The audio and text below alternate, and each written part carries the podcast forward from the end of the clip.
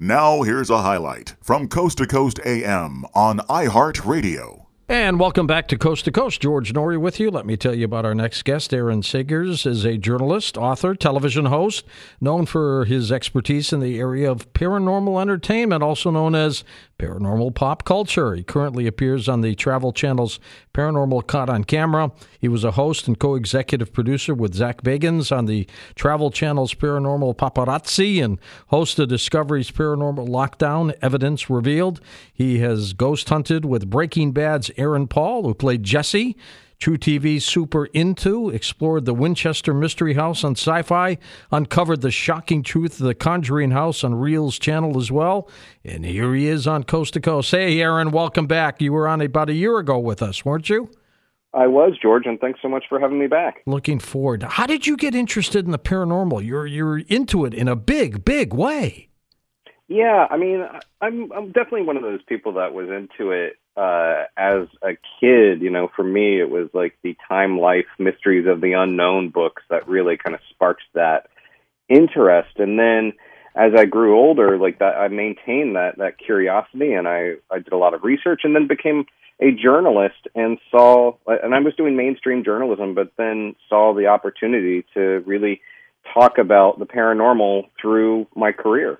And people love it, and you do a great job, Aaron, by the way. Yeah, yeah. Uh, thanks so much, George. Every once in a while, I'll get an email from some listener or one of your viewers, you ought to have Aaron back on. And uh, so here you are.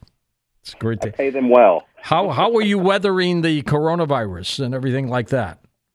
Well, I'm based in New York City. So oh, boy. Of course we've been the hotspot of it. But, you know, um, I, I would say that I'm not a native New Yorker, but I am proud of my fellow New Yorkers. We've uh, done a really good job, and, um, you know, I, I hope we see light at the end of the tunnel. But, you know, it's it's been challenging, but you get through it. We will make it. Where were you born? I am originally from Orlando, Florida, so uh, I come from a state that I love and a state that is quite weird. It is a strange one. Uh, life is strange right now, too. So of everything you've done in the paranormal genre, which is the area that you really love? Oh, it's like asking me to, to pick one of my uh, favorite Kids. Spooky children, I guess. Exactly. Uh, uh, I mean, I do tend to go uh, towards ghost, ghost stories and kind of connecting the dots between Uh, ghost stories and also entertainment. And uh, I don't know, I, I just find that you can roll up to a bar in any part of the world and just sit down and give it a couple minutes without even me bringing it up, and someone's going to tell a ghost story. And it's it's it's currency, it's storytelling currency, and I just adore that. They love the paranormal. I mean, I can't go any place without somebody talking about it. They enjoy the current events and the news because they think it's important nowadays.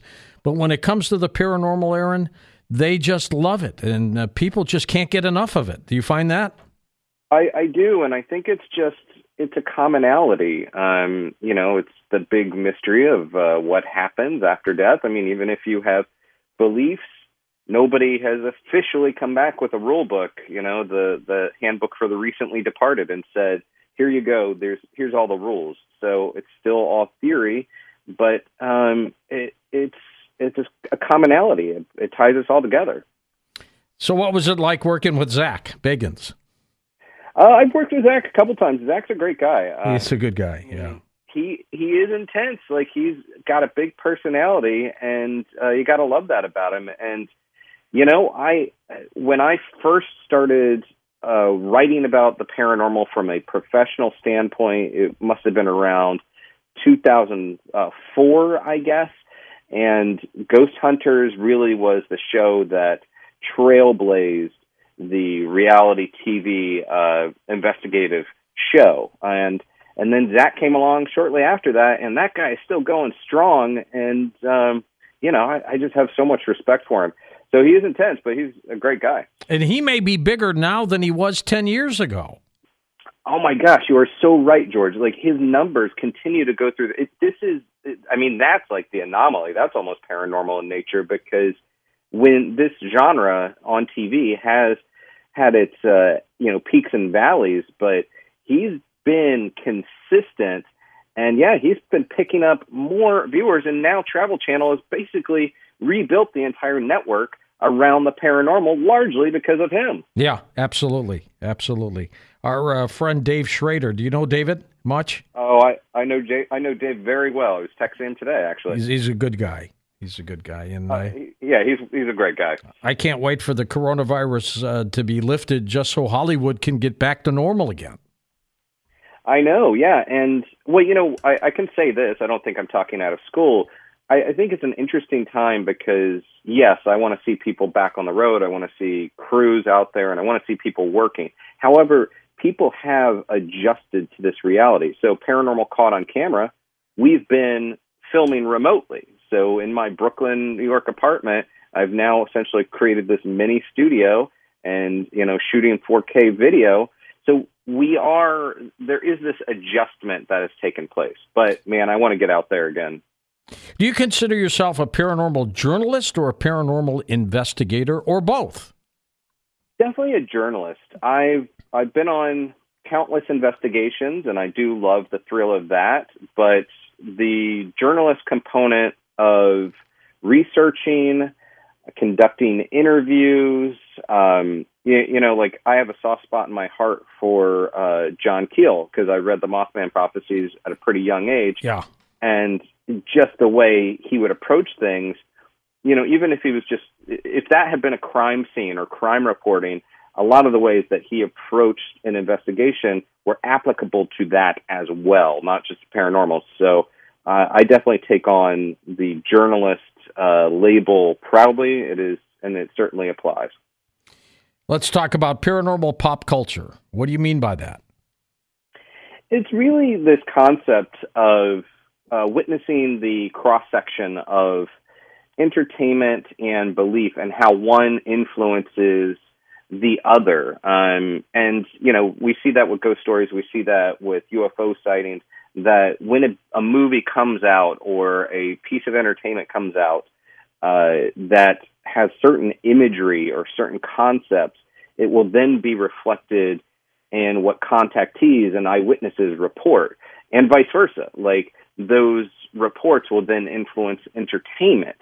And and it doesn't mean that that, that is not an authentic experience, but we're using uh, these reference points uh, as as sort of like our visual uh, definition. And and that's fascinating to me, how going back to, you know, the very first ghost story uh, uh, written by Pliny the, the Younger, I believe, and, you know, uh, it, it, I think fifth century B C. That was a piece of fiction that was talking about ghosts, that was reflecting theories and beliefs that the people of that time held. So I believe it's all connected. Uh, entertainment is such a, uh, a way of communicating our beliefs and our folklore. Aaron, did your work as a journalist change your mind at all, either one way or another, about the paranormal? Yeah, you know, it, it did. I mean, I, it was funny because I had some weird experiences when I was a kid, but it was it was never anything where I could say, oh, I, I grew up in a haunted house and here's my haunted ghost story or my haunted uh, history. Instead, I had this fascination, but really it was, for me, when I visited Eastern State Penitentiary as a journalist, not as a believer, that I had a, kind of an unexplained experience that did sort of launch me into this whole new direction. And I remain uh, a, I, I believe skepticism is an important thing. I disagree with cynicism, and I disagree with kind of dogmatic belief. Um, but if you can kind of exist in the middle there, in that middle ground of, you know, skeptical, open-minded, looking for answers, that's where I like to be. And I think that's a cool place to be with the paranormal. And it's, uh, it seems to be growing. Uh, more and more people seem to really be into this. What do you think is steering that, Aaron? Well, I mean, I think it's a number of things. On one hand, as far as people capturing potential phenomena, everyone is surrounded by cameras, traffic cameras, doorbell cameras, the you know the high-resolution four K uh, cameras that we carry around on our smartphones. I think there's that. We're documenting a lot of the world. I think social media has reduced some of the stigma that was uh, connected to it for a time. But also, look at current events. I think, I think it's specific to, uh, I, I think people are looking for more out there. I actually think we're entering into a new phase of spiritualism, and it's a, a new era of spiritualism that includes not just ghosts, but also uh, belief and pursuit of extraterrestrial life. Uh, we're looking for more meaning, uh, especially during this time of global stress and global uncertainty. We want help from the E Ts. We desperately want help from them, but it just doesn't seem to happen, does it? Uh, no, but I, I think, uh, you know, I wouldn't mind if they came down and uh, gave us a, a vaccine they whipped up. but and, Or, you know, or, or eradicated this thing or did something, yeah. Yeah, and instead, probably what my my sci-fi nerd brain goes to the fact that instead of a vaccine, they'll probably bring a uh, a cookbook to serve man. Exactly, exactly. A, a classic Twilight Zone episode. We're with Aaron Sagers. His book is called Paranormal Pop Culture. He's got a podcast, which we'll talk about in just a moment as well. Some of the great paranormal investigators of all times in the ufology, the uh, the Lorraine Day, and uh, those folks, a lot of them are gone now. Have we replaced them at all, Aaron? I think that's an excellent question. Um, I don't. I think that we we still need to do do that. I think there needs to be training by some of the folks that are still around to actually legitimately teach people how to conduct interviews, how to do research, um, and how to talk about this phenomena. Um, and unfortunately, a lot of what I'm seeing is primarily like YouTube-driven stuff, which I love YouTube. Nothing against that. Right. But we definitely need some people teaching discipline. But I entirely agree with you that, you know, w- there is a need, and it's not it's not quite being met yet. Um, so no. What about the competition with these reality paranormal T V shows that are on? You've been on a lot of them. I've been interviewed on some of them. Um, is that helping steer the interest in the paranormal, or is it hurting? I mean, I think the, the shows are, look, I, I wouldn't say anyone, uh, even even shows that I've been on, I wouldn't say anyone should look at a unscripted show and see that as a tutorial for how to conduct an investigation or how to conduct interviews, how to conduct research. It's entertainment. Right. Um, you know, so it's an edited piece of entertainment that uh, doesn't capture everything, just the exciting bits.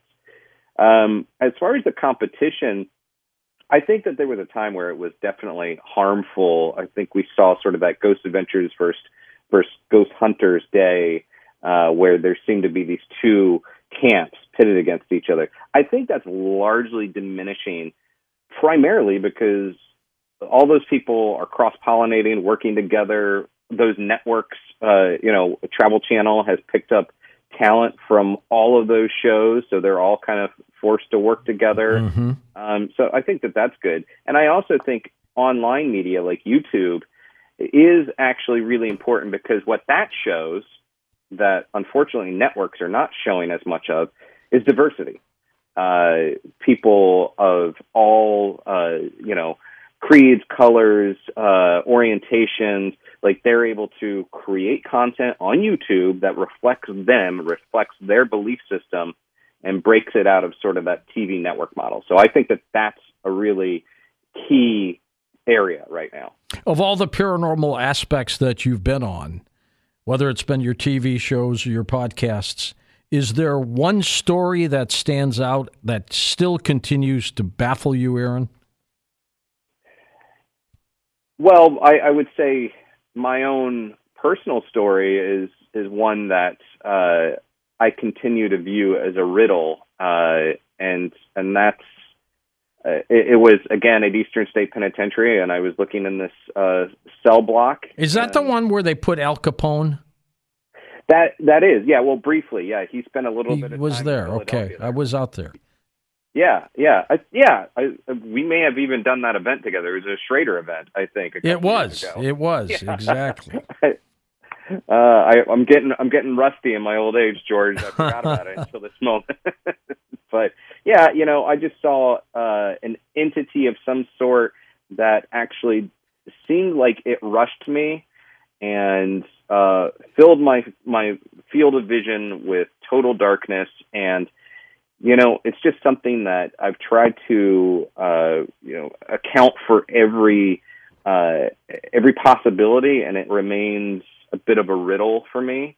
And that's something that I try to take forward when I interview people that have had experiences, is like, you know, try to be empathetic, try to understand what's going on in their mind and what they believe happened, and then also try to find out what actually happened. That's a good point. Good point indeed. Tell us about the podcast, Nightmerica. Well, Nightmerica is a project that uh, I launched uh, during the pandemic time with my co-host, Britt. Now, uh, I'm a guy, I'm forty-two years old, and I've talked about the paranormal for a long time, and sometimes I feel like uh, it can be a bit of an echo chamber where it's just uh, a bunch of white dudes talking about the paranormal, reinforcing one another.